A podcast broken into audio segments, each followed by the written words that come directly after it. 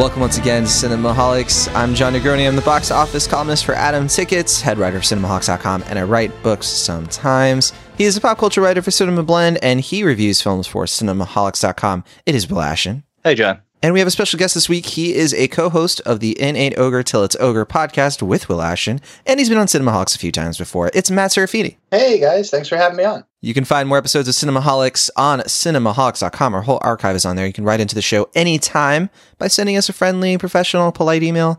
Cinemaholicspodcast at gmail.com is the way you do that. Two ways to support us, as always. Really need your support. If you would like to write us a five star review on Apple Podcasts, yes, we are we are asking you to do that. And also, if you want to become a monthly patron, our Patreon is in the show notes. Patreon.com/slash Cinemaholics.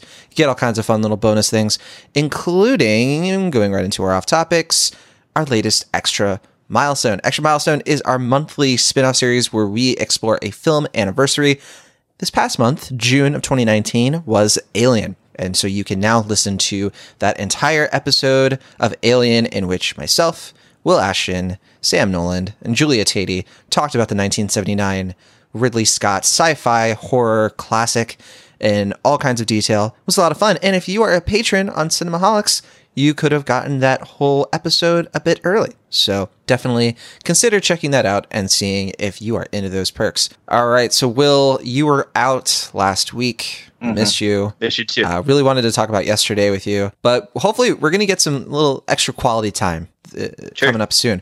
We hopefully. we are not talking about Midsommar this on this episode because we are looking at doing a, a bonus episode of Cinemaholics devoted just to Midsommar because it, we kind of need to. It's it's one of those movies. It's sure. it's it's another Under the Silver Lake. It's it's an, it's one of those that just we, we need some time. It's another A twenty four release, I guess. Yeah, it is. That's right. A twenty four is just playing with us, and they, mm-hmm. they, they they get pretty good marketing on on this website. Yeah. So I mean, I was uh I was thinking about how there is probably like a reality where Midsommar had the same treatment that Under the Silver Lake got. And I'm mm. really glad that it actually got into theaters, even though unfortunately the box office suggests that it's not doing too hot, which I find very strange since my showing, I don't know about yours, but it was like a 10 p.m. Wednesday showing and it was sold out. And I was talking to Ryan Oliver and his showing at like 7 p.m. on Tuesday was sold out. So I was kind of surprised by uh, the poor showing at the box office this weekend. I went at a 12:30 showing. I was in the smallest theater and there was maybe about a dozen people. So hmm. yeah, I guess Pittsburgh just really wants them some and Seattle uh, just really wants them some Midsommar. Something about the Fourth of July holiday, I guess, the time off. They're like, let's go see a two and a half hour A twenty four horror flick, and so that's what happened, I guess. I, I still haven't looked at all of the box office numbers. I'm actually still working on that for my latest column at Atom. but yes, I'm hearing sort of the same thing that the, the, box office is a bit disappointing, but I'm not hearing that it's horrendous. But regardless, we are talking about Spider Man Far From Home in this episode. It's going to be our main review. But there are a few things that we want to talk about really quickly. So one of them is Annabelle Comes Home. So last week we had Kimber Myers on the show. It was just me and Kimber. Neither of us had seen Annabelle Comes Home. We were very sad we weren't able to include an actual review of that film. But at the same time, it didn't seem like the listeners were all that upset. It, it's another Annabelle movie. It, it, it wasn't something that I think a lot of people were super curious about compared to yesterday.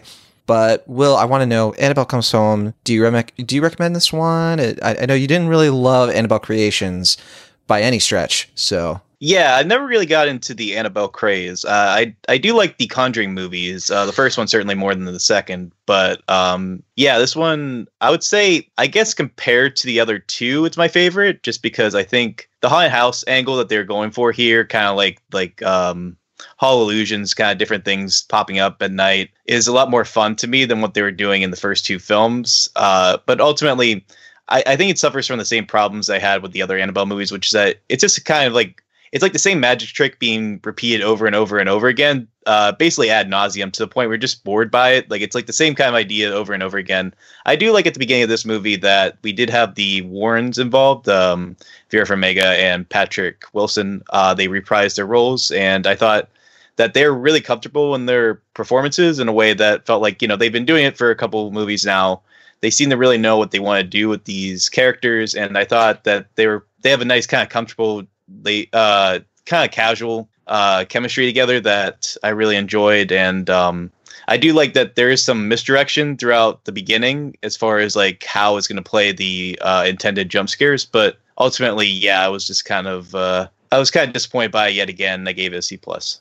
Hmm. Okay, so I, I still haven't seen it. I didn't have a lot of time this week, and I'm, I'm bummed. I, I really want to see Annabelle Comes Home. It looks like my kind of film. You, you all know I like the Annabelle creation movie a bit more. I didn't really like the first Annabelle, and I like these Conjuring movies. I, I think that they're they're pretty. They're I think they're pretty good. I, I know it's it's a bit of a bit of a kerfuffle in the Cinemaholics writers room. I know Sam doesn't really care for them, and I, I, guess I'm I'm the loner, the, the, outsider, and I'm a little scared to see this one. I, I hope it's not a C plus for me as well. No, no, no. I was gonna say, yeah. I mean, I, I do like the regular ones. I just think the spinoffs are just not working for me because Curse of La Llorona didn't really work for me. I didn't see the Nun. I don't know how that turned out, but uh, yeah, just something about the spinoffs themselves aren't really doing it for me. But I'm kind of with you. I just can't fully agree. Yeah, I, I, was just saying. I was really referencing Sam. Sam does not like the Conjuring sure. films. But yeah, so the the Nun, funny enough, is the most successful out of all of these movies. But Annabelle Comes Home is the least successful. So the Conjuring universe is at kind of a weird standstill at the moment where they're they're kind of getting the hint that okay, we don't want more Annabelle movies. They're hearing that loud and clear but there's this kind of worry that this universe is sort of playing itself out. Like people are becoming less interested, and that could not bode super well for Conjuring 3. But if they do more spin offs that are as successful as The Nun, that, that could be totally good. So it, it, we'll, we'll have to yeah. put a pin on that. Yeah, I will say they did at the end of the movie for my screening give me cupcakes. And I definitely would say if you have the chance to see Annabelle Comes Home in cupcake version, where they give you a cupcake at the end of the movie, definitely would recommend that experience. Cupcake. Sounds uh, sweet. Yeah. that would have been better for Happy Death Day. Uh, That's what I thought too. Yeah. Oh, well. I was really thinking that too. I was like, man, this is so such a bummer. But oh, well. All right, there's another movie that we talked about a lot last week. We even opened up for spoilers for yesterday. Yesterday was a movie that I definitely really liked. And most people not really liking much. This is the What If the Beatles Never Existed movie. We already had a full conversation about it last week, but we would be remiss if we didn't pick your brain will about yesterday. But also, Matt, you saw yesterday as well, correct? Yes, I did. Uh, let's start with you on this because you've been you've been sitting there patiently listening to us talk about cupcakes. Uh, did did you enjoy did you enjoy yesterday? Was were your troubles so far away while watching?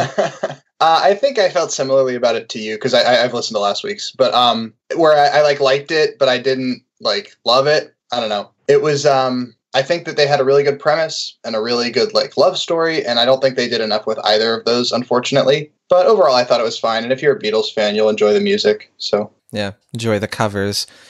Yeah, I, I loved complaining about it. That was fun. Yeah. But it's like I, I said this last week, but yeah, talking about yesterday is a blast because it is such a wonky little weird movie.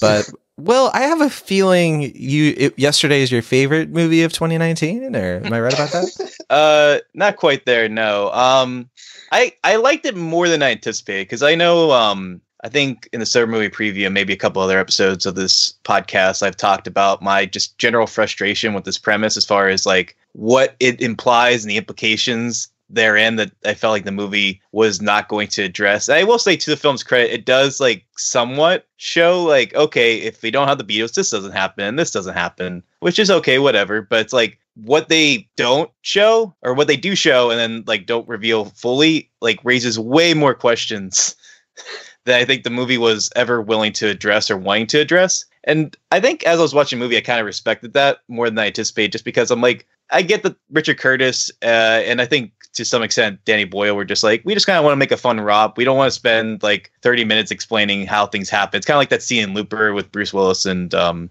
Joseph Gordon-Levitt. I imagine it's like, look, we can you know spend all day you know picking straws and all this stuff, but at the end of the day, it's just like this is the gist of the premise. Here's some fun asides. Or it's like, oh, well, I guess this doesn't happen. And ultimately, I, I liked it as just like a cute, enjoyable rom com, but I do think it's kind of messy in a way that I was not anticipating. I, I think you guys brought up how like Wonderwall plays a big part in the film. Uh, and I was expecting that to like be paid off in a big way at like the final set piece, and then it just doesn't. It's not. yeah.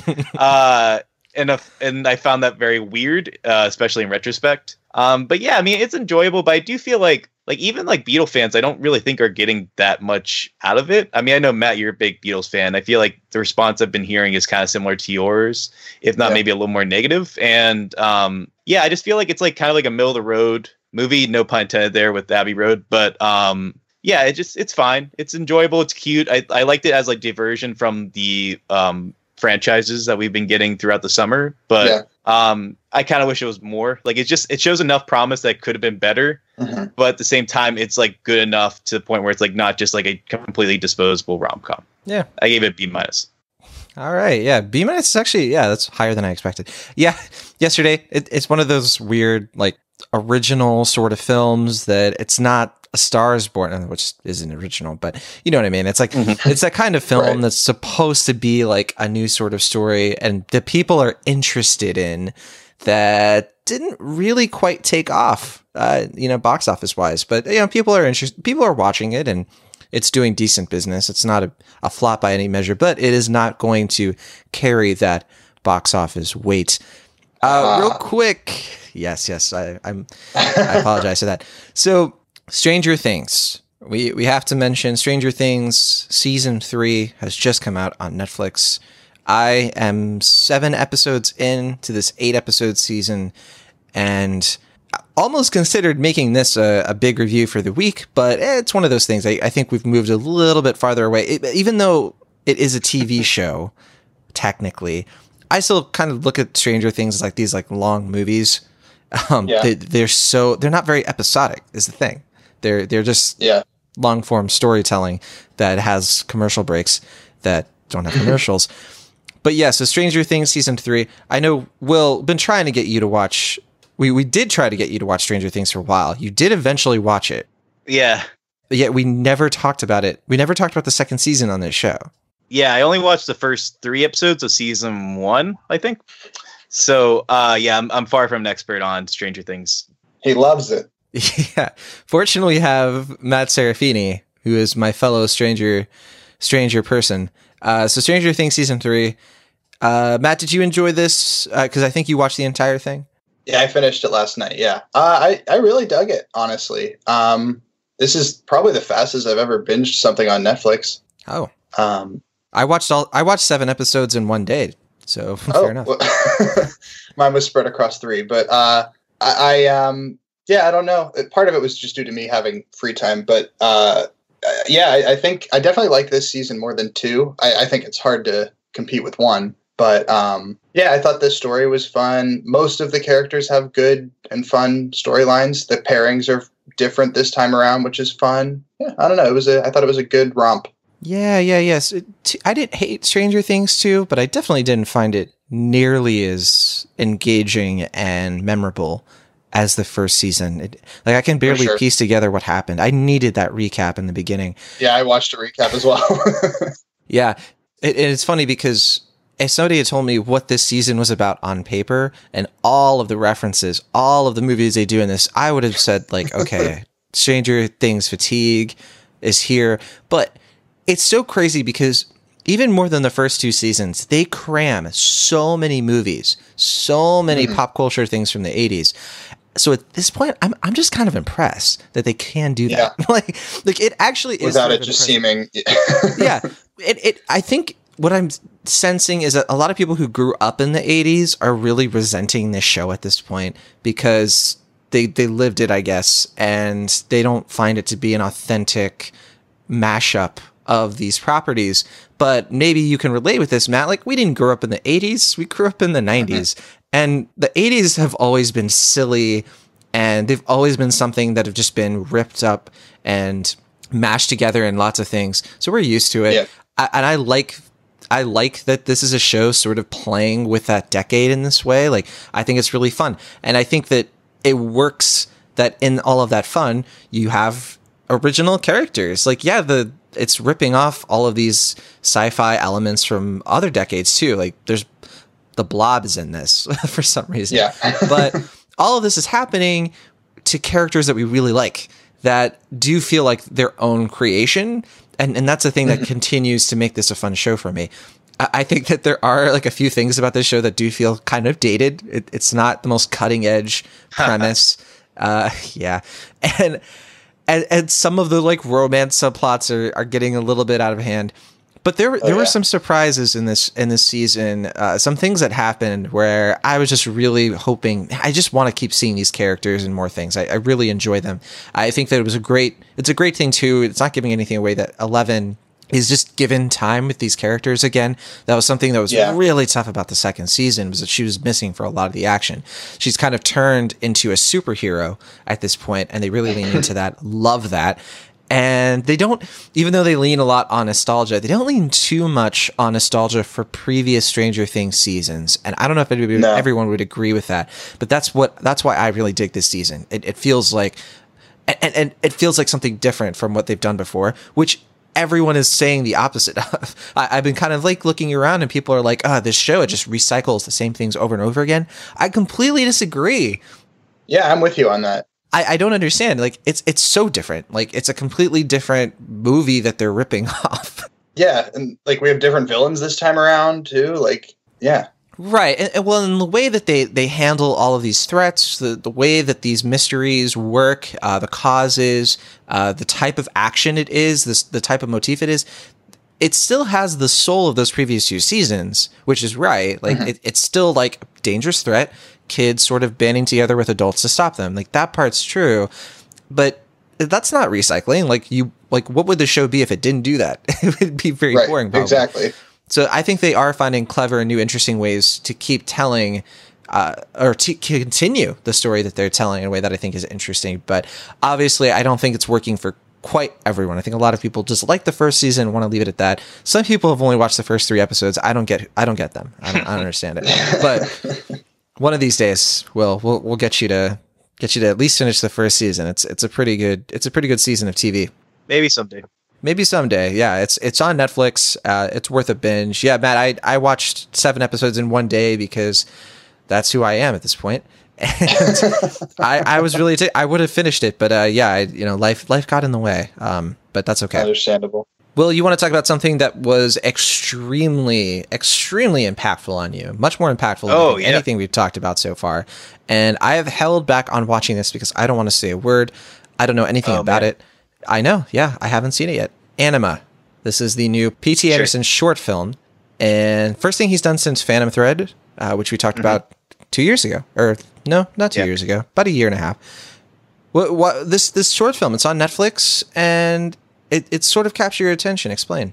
Oh yeah. Um. Well, earlier this month, or actually now we're in July. Last month, uh, it was my birthday, and I was like, hmm, I wonder what my parents, uh, Paul Thomas Anderson and Thom Yorke, have in the works uh, just for me. And then uh, they surprised me at the end of the month. It was a little late, but I didn't mind. Um, they were like, "Hey, we know we've been busy, but we wanted to put together this 15 minute one reel uh, based on Tom's new album, and uh, we think you're gonna like it." And it, it was a beautiful birthday gift. I really was quite taken by it. Um, I'm pretty surprised they put it on Netflix. You know, I'm glad everyone else can enjoy it as well. But um, I know it's just just for me, so I'm really glad that they uh, went out of their way to make this uh, this nice uh, little project just for just for my viewing. And I've seen it about seven times now. Um, Gosh. You say Almost- about like you don't know that it Yeah, has been seven. it has been times. seven times. Yeah. You're, yeah, you're playing Um, coy with us. I I wanted to do an eighth viewing, but unfortunately, uh, this morning was uh, not optimal for having another viewing. But maybe later today I'll check it out again, just because um, it just it's just a beautiful little weird. Uh, I guess it's kind of just like a concept album of a movie. It's like it's basically taking these songs from Thom Yorke's album Anima and uh, kind of infusing it into this one uh, reel project or one reeler as they call it and um, yeah, it definitely harkens to uh, I guess like Brazil in 1984 by way of modern times and putting Thom Yorke in kind of the Charlie Chaplin role there in a way that really surprised me. I didn't know my dad could do um, Charlie Chaplin impression really well, and um, I was really impressed with that. And I definitely think if Hollywood, if you're listening, put Thom Yorke in any comedy you want, I think the movie would be made better. That's a firm stance I'm going to say on this podcast right now uh, yeah, I just I don't know if I want to give too much away about it because I know we're short for time, and I also don't want to um, tamper the experience for anybody who hasn't watched it yet. But it's only 15 minutes. Uh, it's a really easy watch, um, And I definitely think that it shows that uh, when these two musicians or two artists, I mean, work together, they really just create something magical. They just really, I think, are in sync with each other now in a way that uh, I wasn't even anticipating after their original project, Daydreaming, uh, which came out I think two or three years ago. Um, yeah, they just, they just really seem in sync with each other. They seem to know what they can do best for one another, and I think that harmony that they've created here with this project is uh, pretty great. And I gave it an A. An A from Will Ashton. I just imagine you that entire conversation. You were watching Anima on your phone while talking to us. I wish. now it's eight times. yeah, I mean, maybe after we finish recording and I'm at work, I can find it's a time to rewatch it because I can't wait to revisit this experience. It's the basically one of the few good things going on right for me right now. Oh. So how about that? As long as you're not oh, driving to work and it's like playing in your hand, and you're like, keep your eyes on the road. No, I'll just play the soundtrack. Okay. I'll just play the soundtrack while I'm going to work. All right, that is that is a a a bold and full throated recommendation from Will Ashton for Anima. You don't we don't get a lot of those, so cherish it, listeners. No, we really don't. Yeah, it's always always a special occasion, kind of like Will's birthday. Yeah. All right. Uh, before we get into our feature review, we had a few comments from last week. Some great stuff. People loved Kimber. They wish Kimber was on every week. We do too. Uh, a few comments about that. Uh, we had somebody who walked out of yesterday confounded, but having had a mostly good time, which I loved. I loved reading that. Uh, Anonymous said, "My wife loved it, and we'll probably catch it on streaming by the end of the year. Just solid comfort food. But I needed this discussion to wrap my brain around just all of that ending." Uh, that was a good conversation because we did talk about the ending of the film really worked out in that way. Uh, oh, by the way, all these comments are on cinemaholics.com. Don't forget to go to cinemaholics.com, hang out with us. Um, we, we had we had somebody ask us what our biggest surprise of the year so far is because um, we talked about our favorite movies of the year. I responded with asking positive or negative surprise or both, and so we might have to table this because they didn't get back to us. I'm not really sure. I mean, for me, it's obviously Anima because I didn't know that was going to happen until it did, and I was like, "This is amazing." Yeah, I, I don't know because I was looking at my favorite films of the year so far. None of them are really like films that surprised me. Well, not in the sense that like I didn't think I would like this that much. Um, um there was nothing that really stood out. But yeah, maybe maybe, maybe yeah. this biggest surprises are yet to come. We'll say that. Uh, and then and then Dewitt wrote us a really lovely comment um, just talking about how Richard Curtis wrote and directed DeWitt's f- second favorite romance movie of all time, next to the Before trilogy, which is About Time. I don't think we got to really talk about About Time much in last week's episode, but I was really thinking a lot about that film. We, we were really thinking about that film a lot. Uh, I was thinking about it a lot while watching yesterday and after. And DeWitt said, I know most people don't like it that much and say it's a chick flick, but I loved it. DeWitt, we love About Time. Who doesn't love About Time? Does Matt Serafini not love About Time? I we love About together. Time. Yeah, Matt and I, actually watched together a couple years ago. See, saw it on a date in my basement at my yeah. parents' house. Yeah, that's right. yeah, I watched I watched About Time with a group of friends. Uh, it was a big group of people, like 15 and 16 of us, and that was the first time I saw it. Loved it. Love that movie. It's great. Yeah. Time travel romance. It's like two of my favorite things. Yeah, yeah. I was gonna say it's very Matt. It's like uh, it. I would definitely think it's up I would say it's almost more up his alley than yesterday, as yeah. far as concepts are concerned. So yeah. execution, sure. Yeah, sure. DeWitt If you have people in your life telling you about time is no good, just uh, politely tell those people that the Cinemaholics have your back, uh, because we are about time fans over here. I thought you were gonna say go back in time and pretend you don't know them. Oh, wow. it's a little too. Uh, let's not recommend that. That's uh. Hmm. Okay, so that'll do it for this week's comments. Uh, as always, if you have any feedback for us, you can email us or just comment on the most recent episode of Cinemaholics on the website. Okay, let's get into our featured review of Spider Man Far From Home.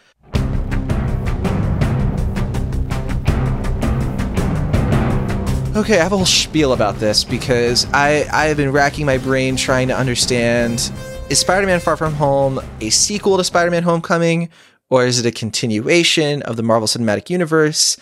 Is it neither? Is it both? The probably the best way to quantify it is probably an epilogue to the MCU Phase Three. I was actually going to say that too, so I, I, think that that's right because um, I think it does function as a movie that continues the standalone adventures of Peter Parker as Spider-Man, mm-hmm. but in the context of this ending of Marvel. It, it it it does feel like an epilogue to Avengers Endgame because the film literally begins with acknowledgement and resolution concerning the ending events of Endgame. So we have to get into Avengers Endgame for purposes that should be obvious. I mean, you can't really talk about Far From Home.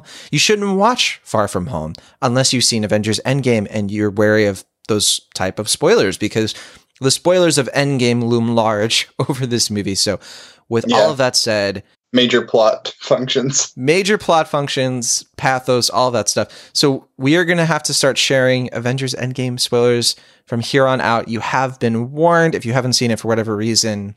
Hey, it just got re-released in a couple thousand theaters, so you, you have a chance to go see it with some an extra six minutes uh, for whatever that is worth. Did you hear about that? That controversy? What controversy? That like the extra six minutes were like BS. Oh, and that yes. like oh, were like 100%. two like unfinished like two unfinished scenes with the Hulk, and then like a trailer for Spider-Man: Homecoming, and that was like basically it.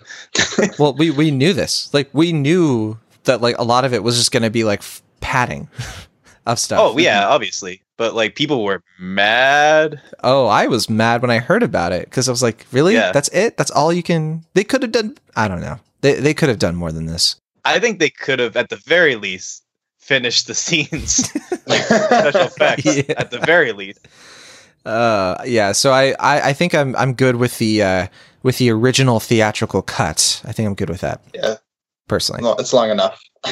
yeah. So in Spider-Man Far From Home, the world is reeling from the events of Avengers Endgame because half of the population, which was snapped out of existence by Thanos in Avengers Infinity War, they've returned. Uh, they're back, but at the same age they were when they disappeared. So the world is now this this kind of frightening hodgepodge of half the people are coming back to a world that moved on without them. The other half are trying to sort of get back to normal and deal with their grief. The weird thing about Far From Home is it has nothing to do with that. It only it only lightly addresses these new circumstances and it uses them for humor instead of drama. I just don't. The one thing I still don't really quite get is that the people who are five year old, five years older, are they just repeating the same grade over and over again? Why are they all in the same grade still? I, I never really quite got that. I think they all are coming back. They're all the same age, and so they had to. It, it happened at midterms, right? So, or they had midterms. Now they have to repeat that grade of school. yeah, so. Like they just went back to the, the grade they were in five years ago. So like they go to college, then go back to high school. no, no, no. Will the people who weren't snapped continued to like go Oh. to school? I see. Okay. It just it was just very Okay. convenient that Peter Parker, played by Tom Holland, and all of his very close high school Amazing friends, friends. yeah, yeah, Okay. Spider Man and his amazing friends. They they're all people who were gone for five who were gone for five years who didn't Okay, grow up. I got that. Yeah. My bad. Okay. Because I thought for some reason in my brain I thought that Ned was one of the people who didn't disappear. Like I thought at the end of Endgame they established that he was like still around. So maybe that was Nah, where my nah, confusion I- lay. I think I think that yeah, he's the same age for sure. Because because they mm-hmm. Okay. showed in like the little montage of like the people getting older and some of the people like and and they kind of explain too like there's a character named Brad here who eh, he was five years younger than Peter and Yeah. MJ and all of them, and now he's in their grade Right. because he Exactly, he didn't yeah. get snapped. Yeah, they they call mm-hmm. this event the blip, and uh, so for a lot of this movie, the the real drama for Peter, it's it's not coming back to a world of forgotten because because everyone he cares about is basically still there except for his mentor Tony Stark, aka Iron Man, who passed away the end of Avengers Endgame, saving the world. And so this is really about Peter confronting the fact that everyone expects him to be the next Iron Man. He was Tony Stark's chosen one, his disciple, and now they sort of expect him to step up, uh, even though he's still a kid. And unlike the last film, in which Peter he was gung ho about becoming an Avenger and he he wanted all this responsibility. Well, now he has it, and he's faced some real world experience in the Avengers movies. And at this point, he'd rather just take a break, be a normal kid for a while. He wants to go on a European summer school trip with his friends. He doesn't want to bring a Spider Man suit and maybe want to get some alone time with with MJ, the girl he likes played by Zendaya. But as you can imagine, his plans completely fall apart because here comes Nick Fury, played by Samuel L. Jackson, with a mission requiring Spider Man to back up to Mysterio, an interdimensional hero played by Jake Gyllenhaal. And he's come to our world to stop these elemental titans who wreaked havoc in his own alternate universe, Earth, blah, blah, blah. it all sounds pretty exciting, but Far From Home is actually a really personal story about Peter and his friends, and it's a coming of age story and all of this stuff. Was a very different type of Spider-Man. He's just a kid training to become better, and that's really what this movie is. That's its terms. Starting with you, Matt Serafini, do you accept these terms of Spider-Man? I know we talked about Into the Spider-Verse. Where are you at with this? Oh, I absolutely accept these terms. Um, it, it's a good Spider-Man movie. It's it's light fun. I mean, this movie is faced with two impossible follow-ups. Like it's following up Endgame, which is you know this big epic thing, uh, and it's also following up into the Spider Verse, which is in my for for my money the best comic book movie we've ever seen. no pressure, and yeah, no pressure or anything. But um, I think they did a good job with it. Um, it it's light, it's fun. I, I think I think my biggest takeaway is this movie um, really does focus a lot on like the Stark legacy and all of that fun stuff. Uh, and I'm okay with that as long as they're using it, which which is what it feels like, which is to springboard away from it, so that in the next Spider-Man movie, it can just be a Spider-Man movie. Mm-hmm. Um, but I that is like maybe a shortcoming of the movie that I'm talking about it. I'm talking about the next one before I'm even really getting to this one. but I, I, don't know. Yeah, I think I think it's got a lot of fun moments, some really really good action. Actually, some of my favorite action I've seen in the MCU to date. Um, and it's just a it's a good fun time. Yeah, I'm almost worried we're not going to have enough to say about it, honestly. But okay, I, I, before we get into Will Ashton's thoughts on Spider-Man: Far From Home, I have a quick PSJ. There's a public service John announcement, and that is okay. that if you are watching Far From Home and you have not seen it yet, or if you did see it and you did not do this, you should go back and definitely check out. There are two end credit scenes. They are extremely important. Mm-hmm. If you do not watch these end oh, credit yeah. scenes, at least the first one, you are going to be missing probably just like the biggest WTF moment of these Spider-Man movies in a while. And I deeply mean that. So yeah. just putting that out there, I, there were people who left the theater like I don't know. I, I don't know what was going through their heads because we're 11 point, years in at this point. right. We've been trained for this exact purpose, but the only possible explanation I could maybe sympathize with if people left the left before the credits or while the credits were going on is that well, Endgame didn't have anything during the credits. maybe this movie doesn't either. Yeah, that's a, that's that's an Elastigirl type stretch, but uh, I, right. I appreciate it all the same. Yeah, I would say ninety eight percent. It's like, what are you thinking? Two percent, like, eh, maybe that's maybe that's what's going on, or who knows? Maybe they have something else going. I can't assume what people's lives are like, but that's for the most part, yeah, I feel, yeah, but anyway. Well, well, I want to know what you thought of Spider-Man: Far From Home. I, I have a feeling uh, you you liked it even more than Anima. uh, if only. Um, yeah, I, I, I definitely think um, Matt's on point in that the expectations for this film were staggering. I think not only uh, compared to Endgame and Spider Verse, we're also talking about following up the like, in my opinion, best Spider-Man sequel ever, which is Spider-Man Two which is uh, definitely has some themes in that movie are that are present here, and I think that um, this movie doesn't quite accomplish them as well as that movie. But as a film, I enjoyed it. I definitely think it's uh, it's very hard to um, meet up the expectations that are needed at this point. I think it has there's a lot on its shoulders, and I think the things that I really liked about Homecoming are not as present in this movie. For instance, what I really enjoyed about Homecoming was the idea that uh, we could see the MCU from kind of like the ground floor, and that like, hey, like, what's it like to kind of be like a blue collar person in this world, or like, what is it like just being like a student or just a casual everyday person, and like these you know super heroics are going around or going on around you.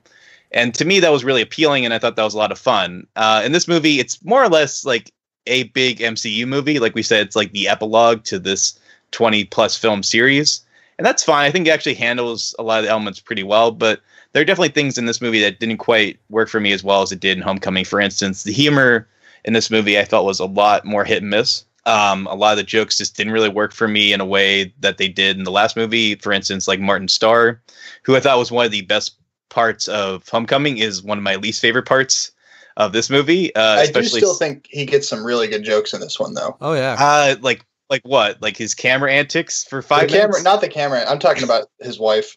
Oh, that's it's fantastic. Without spoiling anything. Okay. I think that's one of the best jokes in the movie. I mean, I was a little disappointed that he didn't have more to do with JB Smoove, who I don't believe was introduced into the MCU before this, right? Unless I'm forgetting something. He was he was uh, Tom. He was Peter Parker's driving instructor in one of the uh, shorts that they did for Homecoming. Oh, Oh, yeah. that's right. okay. That's it, well, I though. didn't see. Well, that's um, your that fault. short Will. Well, I'm, didn't watch all the required material. I'm sorry. it's I'm not, not just about watching. watch everything. It's not just watching 20 movies, Will Ashton. You also have to watch all the featurettes, behind the scenes Yeah. commentaries. Ad campaigns. Yeah. Marvel Talk about owns you. It owns all of us. Oh man.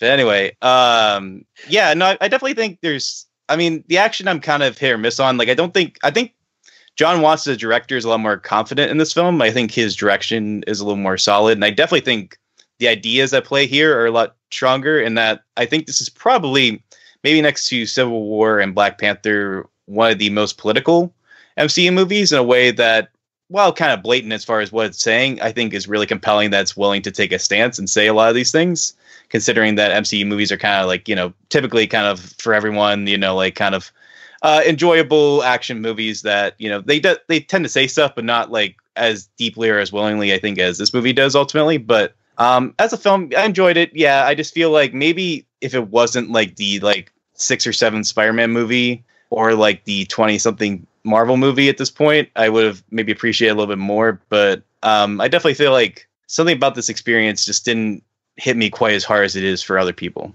Yeah, I, I remember some people came out of this film when it was doing its first round of screenings, just being like, "Man, this this is like the best Spider-Man movie," or "This is even better than Spider-Man 2." And I knew it. I I knew that they were blowing smoke. I mean, it it, it, Right. it just doesn't have that sort of setup to be better than it is. And that's why my expectations were pretty high, like in a good a good high, but definitely not astronomical. I think even after watching Spider-Man Into the Spider-Verse, I think we all sort of knew that we were watching something really special and that it's not something you can really mm-hmm. expect at this point from a live action Spider Man. I, I just don't think we're in. We, we, we're just not in the right kitchen for that kind of recipe. And so that that's kind of why I, I really, I just really embrace this film. I think that it's, it's m- more of everything that was in Homecoming in a lot of ways, which is why Yeah. I think maybe the humor is sort of hit or miss because there's just more of it. There's more humor, there's way more action, there's way more set pieces, there's way more character interactions. And it's confusing because like a lot of it really works. And you could make the argument that like less is more. And that's probably what makes Homecoming just a really tight movie that feels more mm-hmm. standalone than this one but it, I, I struggled because I was I was looking at it. And I was like, I think I think Homecoming is the better film. But then I look at Far From Home and I'm like, well, the action is better. Yeah, the action's significantly better. I like the journey that Peter is on more than this one. I, I like, you know, I like what they do with the villain here, and there are certain things going on with the villain that I thought were way more interesting thematically. I think the Vulture in the first film, he's a cool villain because of the big twist, because of how it sort of ties back to what you were saying, Will, about the blue collar thing. But the villain in this one has like a, just a much broader commentary to what you're saying. It's it's tackling these political issues. It's tackling something that is very meta when it comes to filmmaking that I just thought was a little bit more interesting. And and uh, put all this stuff together, and yeah, it, the romance is more interesting here. Weirdly enough, like the first the first homecoming, you spent all this time where like Peter's pining over Liz Allen, and I don't know, the, nothing about it was all that in, interesting to me personally. But in this one, that like teenage anxiety of liking someone and being on a trip and like trying to like have having like a plan to get closer to them was such a gut punch. There were so many little relatable teenage moments in here, and I think they made the smart decision to lean more into the high school friendships. Like there's something there's a Ned subplot here that I think is Oh. the most high school thing I've ever seen in a superhero movie. It's perfect. It's it's what happens on every school trip. But it, it, it's one of those things that again, it you get these things that are great that it make me be like, well, that means it's better than Homecoming, right? But then, yeah, you struggle a bit because that means there's also a lot of fluff. There's a lot of stuff in between. I think the JB Smoove thing was such a missed opportunity. This guy is like a fantastic comedian, and his lines are just, I, I don't Yeah. understand it. Like I'm just like, They're pretty hey, bad. he's good at telling jokes, so give him some good jokes. Um, he just says something about witches at one point, which is like, okay, uh, that sounds like a first draft kind of joke. That's fine. But yeah, so, so Yeah. it's things. That's what that's where I'm at with this movie. Where I'm a little confused. I, I agree. It's not quite up there with Homecoming, but for reasons that are kind of mysterious to me. Not to Mysterio pun it, but, Uh, uh, that I don't I don't fully get. Also, there's a quote twist in this movie that is the most obvious twist. Or they don't try to really hide it. If you are a Spider-Man fan, if you've Yeah. engaged with Spider-Man on any level whatsoever, whether it be a video I like game, wasn't comic, sure if you're supposed to know about it or not. Yeah, well, that's the thing is I think I think for a lot of people they were probably very surprised because you know they don't they don't, Yeah. read, they don't read the comics. They didn't they probably never watched a Spider-Man TV show. And you know this is dealing with something we haven't seen in the movies. So okay fair enough. I, I'm sure some people's minds were blown by what happens in this. But yeah if, I think if you are somebody who understands like just this character this this group of characters you could really see it coming and you could almost sort of like watch the film in that light and i think it works out still uh, but did did the uh, the twist get you will I, I i think that you like spider-man like you know the spider-man lore correct um, not to the extent that matter. Maybe you do, but I, I feel like I know of like a, the the bare gist of it at least. Um, but anyway, yeah. To your point, I think the twist that happens about midway through the movie. Um, I don't know if I was shocked by it necessarily, but I do think that was like the turning point for me. Like when the movie definitely got better. yeah, I 'Cause agree. before with that, yeah because like the first half i really wasn't digging the movie that much like the comedy like i said wasn't really working for me besides the ned stuff because i thought that was fun um you know a lot of things like i forget if the bus scene was before or after this but that was like the only real like action scene that really like i found engaging or fun like i, I wasn't really crazy about the two action scenes with um that were that were there beforehand but um yeah i, I definitely think once that point happens and then that's obviously when the movie gets uh, more political and more um, aware of what it's trying to say uh, that's where the movie gets really interesting for me and i think that's that's what i really warmed up to as far as what this movie could do for not only spider-man but the mcu itself and uh, I, I wish the movie was more like that and less like the first half but uh, i enjoyed the twists all the same all right and uh yeah matt uh I, I'm kind of agreeing with Will here. Curious what you think. I, I also think the second half is a stronger movie, a part of the movie. Uh, would you say Absolutely. that? Okay. Yeah, for sure. And and I also want to say that I I think I'm I, I'm not against you. I, I think that Homecoming might be a tighter movie, but I think I actually like this one a little more. If that's not too hot of a take.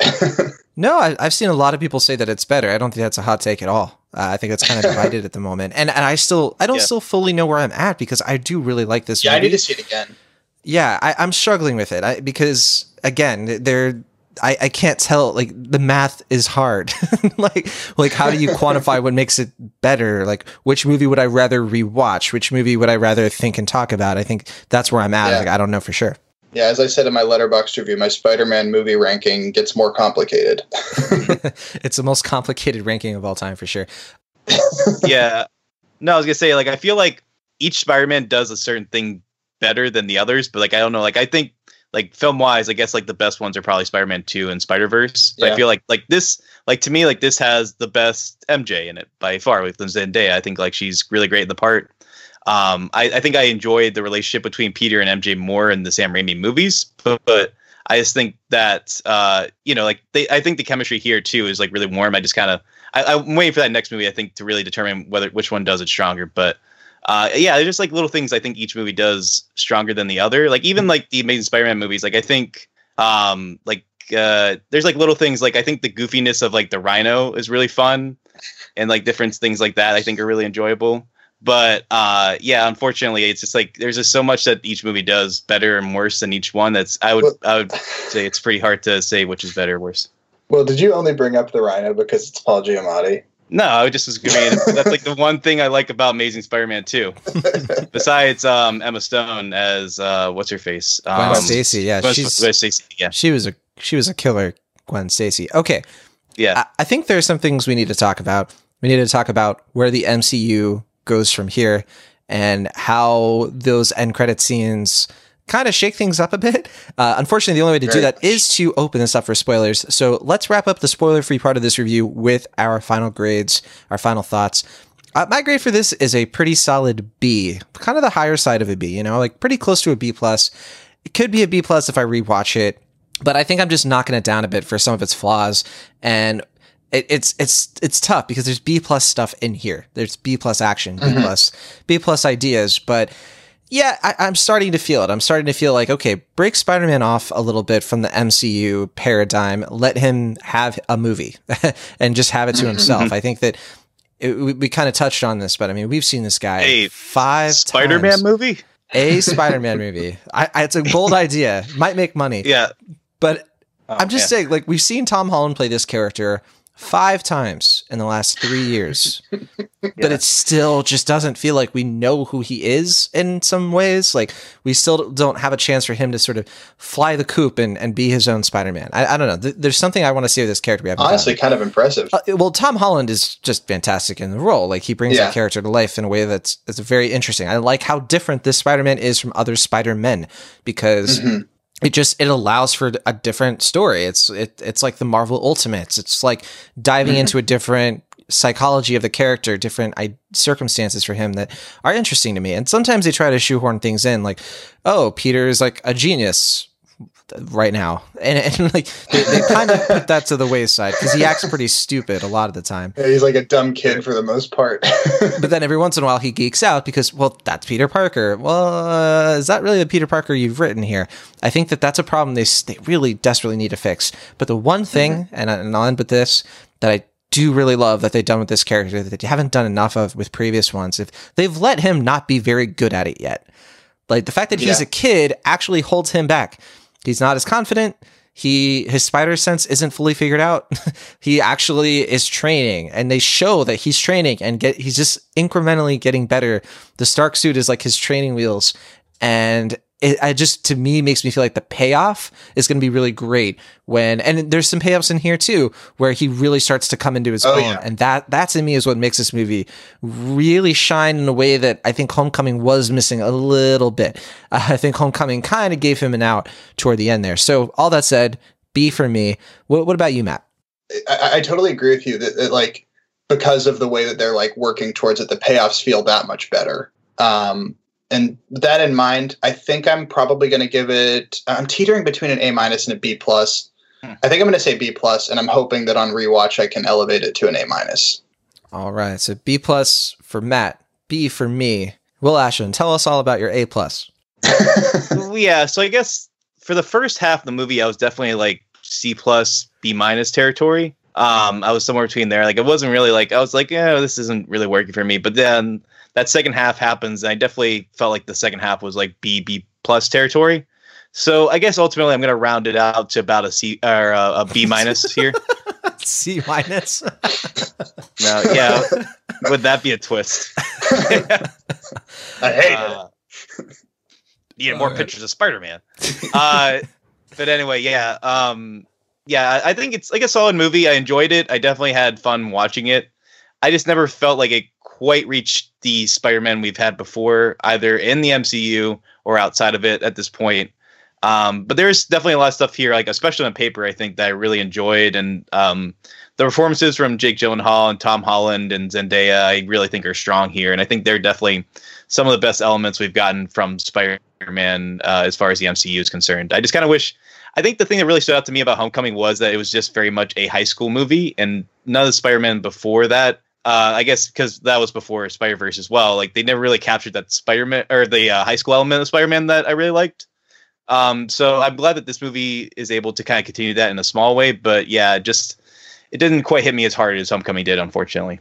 All right, well that is a B minus for Will. So that, that puts us at about a B average, which Yeah. if you had asked us at the beginning of 2019, hey, what grade do you think, what, what average do you think Spider-Man Far From Home is going to be? About a B sounds about right. But okay, Yeah. we're opening this up for spoilers because we have to talk about some big implications toward the end of this film. so please do not listen to this if you do not want to know what happens at the very end of Spider-Man Far From Home. You have been warned, and so it has begun. Okay, Some of the jizz jokes. God. We're gonna talk about that. Peter's web shooter. Yeah, That really bothered you, Will. I don't It- know why. that that just- brought you from a B to a B minus. No, yeah, I was gonna say, yeah, it was like it's one of those things where um between the Guardians of the Galaxy Picasso joke and this, I'm like, somebody at the MCU just really loves a good jizz joke, I guess.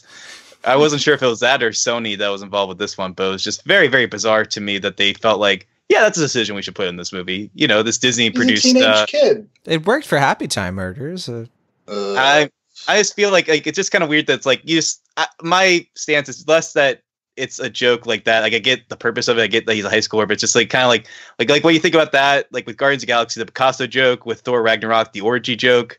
Now we have uh this web shooter joke in Spider-Man: Far From Home. It's just like just kind of weird to think that these are all Disney movies technically. But I digress. I I like how edgy they are sometimes. I don't know, Will. I I feel like you're complaining about something that's uh, kind of a plus. I'm not even complaining. I'm just observing. Sounds like you're upset. sounds like complaints. Oh man. So the twist. They're the the end credit scene. Wait, wait, so the end credits twist, not the Mysterio twist. Right, right. So yeah, Yeah. At the, so everyone knows that he's Spider Man. We've seen this happen in the comics before, not just in Civil War, but we have seen Spider Man be outed as Peter Parker. Matt, what do you? And also, J. Jonah Jameson is being played by J.K. Simmons. Probably the biggest reaction wonderful. that we had in the theater. Uh, everyone lost their minds, myself Yeah. included. Mhm. Um, wonder, wonderful casting in the the Sam Raimi films, and and a lot of us were really hoping that this would be the case. But okay, Matt, where do we go from here? How how do like we? How does this work? How are we going to have to? What what does what can the next Spider Man even be at this point That's a fantastic question. For the the screenwriters at Marvel? Right, exactly. No, I, I don't know. My predictions, I think, are that I think we're going to get Spider-Man three a lot sooner than we originally expected, maybe. But that that's just my thought. That's not really based on anything. Um, I think that we're we're going to see it soon because I think that we've got to we've got to get to this. This isn't one of those things that like like like for example, at the end of Spider-Man: Homecoming, Aunt May finds out that he is Spider-Man, and we never really got to see the fallout of that. We just kind of assume, okay, they had a fight maybe, and now we're all good. Mhm. Like this isn't one of those cases. I think we need to see exactly what happens next Yeah. because it's totally going to change Peter's life. I, I don't know. That's well. Do you think though? Do you think that it's going to stick? Like, do you think Right? that Will they walk it back? people are going to believe him. Well, yeah. Do you think? Because the whole idea that everyone's going to turn on Spider Man, that's a great implication that we don't have to address right away. That's good for the Right. next movie. But this idea Yes. that, yeah, are, is it permanent or is he gonna? Is Peter going to be able to like prove that he's not Spider Man? How does this work? Yeah, I'm Well- hoping they go real Silver Age with it and like have just like kind of a silly thing where like oh we get like a Skrull to be Peter and then Yeah. have the real Peter swinging by as Spider Man or something like that. Like there's a it's one of the first comics in the Lee and Ditko run where uh, Doc Ock actually unmasks Peter in front of his friends. And they think he was just faking it. Like they don't even he doesn't even have to come up with an explanation. They thought he was just pretending to be Spider-Man to help them or something like that. right. The, this the exact same thing happened in the animated series. Uh, and two of the animated series. Yeah, I was gonna say. Well, for one, I mean, I, I'm pretty sure Matt and I were talking about this. I'm pretty sure J.K. Simmons, like, this is like his only real contribution to the MCU. But if they did want to bring him back, how fun would it be to have Peter Parker or Spider-Man give pictures of Peter Parker to J. Jonah Jameson? I mean, that would be Jeez. the uh, that'd be quite a twist. I feel like that would be a lot of fun. But I, I think I think that that's just crazy enough to work. Um, ju- just for Yeah. your your own your own uh, satisfaction. Yeah, I, I, I actually Peter Parker. I do think that I do think that J.K. Simmons. I, there's no way that they're only making this a one bit role. I, I think that he'll come You back. Like they'll use him for some Okay. things. I don't think he's going to be a main character or anything like that. But No, Yeah, I don't think they're gonna do Peter working at the Daily Bugle in this No. universe. yeah, that'd be really weird. Yeah. Uh, this given the context that they gave here, but um, yeah, I, I do wonder. I mean, as much as I would love to see J.K. Simmons in the part again, um, I feel like it was probably only intended to be a uh, one scene cameo. But I would love to be proven wrong in that in this case. But I think you're going to be proven wrong in this case. but we'll see. We'll maybe see. I don't know. I really don't know. I But, could see um, it going either way, honestly. Right. That's why I feel like. I feel like my gut says it's probably like a one cameo scene, but I, and you know, who knows? But um, People were so excited, so I could see them changing their minds and bringing him back. maybe, yeah. I mean, I, I think they knew he, that people were going to be pretty excited, though. Like, Yeah. I, I don't. I mean, but anyway, but I feel like they could theoretically, I guess they could step back by doing like they really leaning into like the fake news angle and being like, oh, you know, like that's just like some crazy guy who said that, you know, like because he, you know, I don't know. I mean, I don't know if that really technically works by doc standards because that's technically, I guess, what happened here. Spider-Man got doxxed, but um, which it sounds really weird to say, but uh, I it's pretty much what happened. But yeah, I mean, I don't know. I, I guess there's like there's a number of ways they could go, and I think that's what's really fun about this twist is that it could go any sort of different way now, and it does open a lot of possibilities. So I'm excited to see where it goes. Yeah, we, we've seen it happen before, and it, that's why it's like we need to address this because is this going to be permanent, or are they going to try to like prove him wrong because they've done that in the comics so many times? And I, I What wish do you that- think, John? I I don't know. I I don't know. I want to know. I, I mean, I think the Skrulls theory is a very good one because they they have it Mhm. right there in the text to do it. yeah. Oh, you mean like they could like go back in time and make make that not happen? No, I was mentioning the Like, doc- Skrulls. like, the Doctor Strange thing. Okay. No, no, no. They have the Skrulls there, right? Like so that's oh, Matt's okay. theory. Matt, Yeah, Matt- there's a reveal that Nick Fury and Maria Hill throughout the whole movie have actually been. Oh yeah, I get what you mean. Yeah. yeah. Okay, that makes sense. Yeah. what did you what did you think of that twist, Matt? I think it was a good twist in that it like it, it gave credence. It, like it explained why Nick Fury was kind of off his game this time around. Oh yeah. He he wasn't he wasn't at his best. Yeah, it, it- I don't know. It, it was wild. I, I don't know what Nick Fury is doing in space or if it has anything to do with Sword. Uh, but I guess we'll see. You know. Yeah, I'm wondering if it connects to the Eternals in any way. I think Maybe. that's like the next big Yeah. Marvel thing, and uh, yeah, because because what are we getting next year? Because this is the last Marvel movie of 2019, believe it or not. and then next year, I think we're getting. Let's see, we're not getting Black Panther two yet. Is it Black Uh, Widow next? Well, Black- there's Black nothing Widow's in production. Yeah, Yeah, they're, they're Yeah, going to announce the whole that's lineup. gonna be one of them. Yeah, so so Black Widow's going to come out at some point. I don't think that that's going to be like an MCU like current state of the MCU kind of movie. I think they're kind of billing it as maybe a sort of hybrid prequel. But Yeah. Eternals is the thing that I think is going to be their next. This is the future of Marvel kind of Mhm. cosmic entry, you know, a la Guardians of the Galaxy.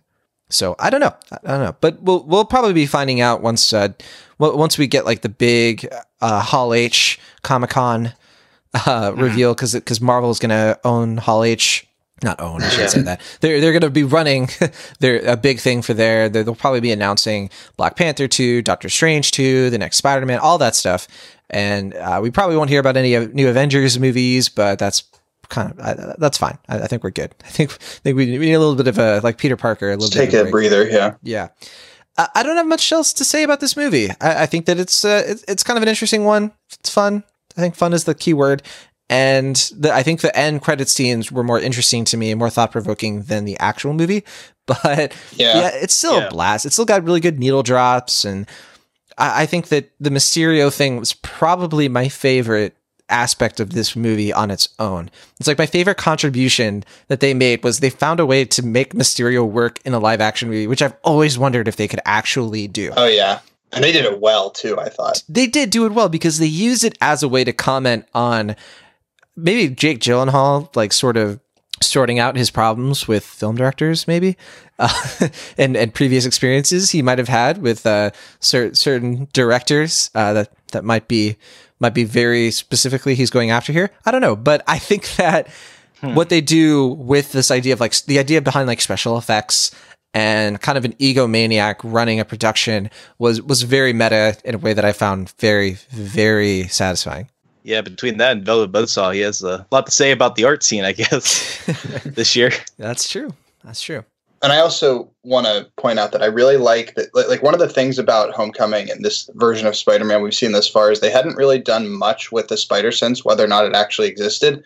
So Yeah. in this movie, not only did they say, "Oh yeah, it's here," but it like was given a major purpose, possibly the biggest purpose we've seen from the Spider Sense in film. Uh, what do you mean by purpose necessarily? Uh, like de- maybe demonstration is a better word. They like they gave us a full demonstration of its uses. Oh, I see. Yeah, because because in the Sam Raimi ones, it was automatic. He didn't really have to work for Yes. it. It just sort of slowed time for him, Mhm. and he would just Mhm. become aware if there was danger present. But that's what I liked about this was that it was something that was like a muscle that Peter had to like work Mhm. out Yes. and that's his big weakness is like he needs to focus and i, I, I like that too I because because when that scene happens that she throws the banana and it hits him a little part of me was kind of angry Same. Yeah. I was Yeah. like, what do you and then they addressed it. she's like what about your peter tingle um yeah Oh, that joke was bad. I really did not like that joke. why because it was like the web shooter one i don't understand this No. No, I just thought it was a dumb joke that they repeated like seven times. Like they were like really confident in that like dumb joke. No, the the web shooter joke is just like a whole other thing. It's, I, it's I like the to Peter do with, Tingle. I think it's funny. I, I like the Uh, Peter Tingle. I, I don't like. All right. I don't. I didn't love it, but I liked it. yeah. I wasn't crazy about it, but teach your own. Okay. I think we would also be remiss if we didn't mention the expository dialogue in the toasting scene, but that could be a whole nother discussion.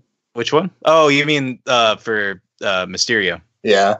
Okay, yeah. Let me just tell you guys everything that you know about yourselves for five minutes. yeah, it was a little rough, but I, I kind of want. I was really because I when that scene was happening, I, I was kind of expecting like you know one of the um, people be like, "Why is he repeating all this?" Just like he's having a moment or something. And Just like, yeah, I thought they were gonna like kind of reference that, but yeah, I was no, hoping it would just keep going forever. yeah, like they're all like leaving. He's like still like, and then in 2012, There's a good SNL skit in there somewhere. yeah, maybe. yeah, or or a Tim Robinson uh, sketch. Oh yeah, there we go. yeah, Yeah, yeah, very. That was a very clunky, clunky moment. You kind of see why they had to do it, but it, yeah, it definitely wasn't very graceful. well, I think Gyllenhaal sold it. Like I think if it wasn't exactly. for him, It, it works because of him. yeah. Cause, and that was the thing It's like leading up to that moment, I was like, they better, they better do this twist soon because he is so boring. like he is so deadpan, so monotone, right. and and that's Yeah. that was the biggest clue. It was like, oh, of course he is because he's Quentin Beck. He's this is the point. He's not a really a good actor. He's just sort of good at faking it, you know, all that stuff. So and, and then Yeah. I was also frustrated because like, how does Nick Fury buy any of this? And they even find a way to sort of retcon that little plot contrivance. So I, I appreciate it on that level. Yeah. So I, I don't I don't have anything else except that I think that we're going to forget a lot about this movie pretty soon, and so I hope uh, I hope I hope upon rewatch it it it, it maybe reveals a, a new light. I, I think that the things that are going to stick with me are the sort of teenage connections in here. The the Peter and MJ Yeah. story is one that is a bit affecting is a bit affecting for me. Uh, Peter trying to find a role model in somebody who isn't Iron Man and sort of like falling back on old habits instead of growing up and try kind of treating this this stranger who he doesn't really know, which is a very human thing, and putting all of his hopes into somebody who turns out to be a villain, and that being a very crucial lesson for him. I thought was just great pathos. It, it was a great sort of continuation of, of his story in Homecoming. So I, I give the movie a lot of credit for that. But uh, yeah. Other than that, it, it it's it's a little messy in some places, and probably not going to be one of the most memorable films of 2019. I just realized that like he keeps playing these like false hopes and these father figures for him in a way. I guess not maybe not so with Vulture, but with um, Mysterio. But then like what if like Uncle Ben comes in the third movie? He's like, I don't know if I can trust you. I have a Oh, history God. with I have a history with middle aged men deceiving me. So he's like, But I'm your Uncle Ben, Peter. God, I hate you.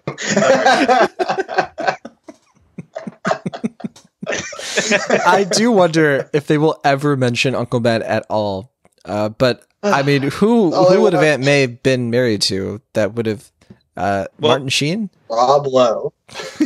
Bravo. John Lithgow. Matt and, I, That's my we Matt and I, we talked about this once. Do you remember when we were like hashing out like who should play Uncle Ben theoretically yeah. in in the MCU? And we figured the one person like I, I figured I don't know unless they actually find a way to um incorporate him into the plot. I feel like the only time we'll really see Uncle Ben is like maybe like a flashback, like you know, like one of those scenes like pre um uh, Marvel logo. And so it has to have like an actor who's like gentle and has the gravitas to kind of carry that with just like five minutes of you know film. And we settled, I think, on Tom Hanks. Is that what we said, Matt? I think. Yeah. I, it- he was discussed. Yeah. Yeah, I, I think that's probably like the person I pick for Uncle Ben in this No, universe. that's interesting. That's interesting. Um, oh, there was one last thing I wanted to bring up. I do really appreciate that Jon Favreau kind of bookends the Marvel cinematic universe in this way, right? Yeah, the Infinity Saga. Yeah, he directed Iron Man, kind of brought that in, and then this is the last film they're saying of Phase Three. So this is really the end of it, and you kind of have Jon Favreau with a, a bit of an outsized role here. I think his biggest role in any of these movies. Yeah, he was my favorite part of it, or one of my favorites. He He's one my stole every scene he was in. Yeah. Yeah. He's great because he is that father figure that I think Peter has sort of like come in, come to like recognize as more of a friend and not just somebody he mm-hmm. relies on for everything. And and I I like that part of it too. And I like that the, the little subplot with him and, and Aunt May had a great ending to it. it's just a summer Yeah. fling. Uh, I thought that was hilarious and and definitely you know he he's lucky he got that from Marisa Tomei. So No, all right. you're, That- you're not wrong. You're not wrong. That'll do it for this week's episode of Cinemaholics. Next week, we're going to be talking about Crawl and Stuber, uh, two films that could not be any more different. I think we'll have some interesting conversations about this. They're going to be hitting wide release, but hopefully, we'll also be able to catch The Art of Self Defense, which hits limited release. I'm going to try to see if we can maybe uh, check that out as well. Uh, the Farewell also hits limited release. Might talk about that film again. I have already seen it, but I hope a lot of you listening can see it as well. It's one of my favorite films of the year and uh, yeah, the summer the summer's rolling along. Uh, I think that we we're a little past the halfway point, and I'm really excited about Crawl. Will I, I know that uh, Me too. you were giving me some some heat uh, about this movie Oh for some reason. I'm not sure why. no, just saying that um, it's a horror movie about grief, or it's not about grief. So you're gonna give it a B minus because that's No, like, you like said a B plus. horror movie. Sorry, B plus. Yeah. Yeah, yeah. So okay. Um, but I'm excited for Crawl. I think that's a really well edited trailer. I really it gets me every time I see it because it's like every Yeah. movie I see now they play that trailer in Good Boys for whatever reason. Mhm. And so, but that that one like I just love the the way the sound clicks and like it matches the uh, score. Just like I hope the movie captures that. Same here. Uh, I have a lot of faith that uh, it's not directed by Sam Raimi, but he had a hand in it, and it has that sort of drag me to hell creature vibe that I love. So looking forward to that. And Stuber, I don't know. I'm hearing bad things, a couple good things. I saw it. Um, yeah, you can't say anything yet. I think until tomorrow. Yeah. Well, we will talk about it next week. Thank you, Matt, for coming on to the show. Uh, is Thanks there for having me. yeah. Thanks, man. where can people find you if they want to find anything you're working on? Uh, you can find me on Twitter at Matt Serafini, just at Matt Serafini. Um, and then I'm on Instagram. I draw sometimes, Matt.Serafini. But yeah, that's pretty much it. All right. a, a week or so ago, I watched the in, all. I watched all seven Spider-Man movies simultaneously, and I shared that on my Instagram. So if you want to see my reactions to that, it's saved on my profile. and you're on Letterboxd too. Oh yes, Letterboxd as well. I think it's M- Mattser42 in there. I don't know. Well, we will be linking to your Twitter in the show notes, and hopefully you can use that as a way to find all your stuff. But thanks again for coming on. Perfect. Yeah. Yeah, we'll see you all next week from the Internet California. I am Jon Negroni. From the internet, Pennsylvania, I'm Lash. And from the Internet California, I'm Matt Serafini. See you next time.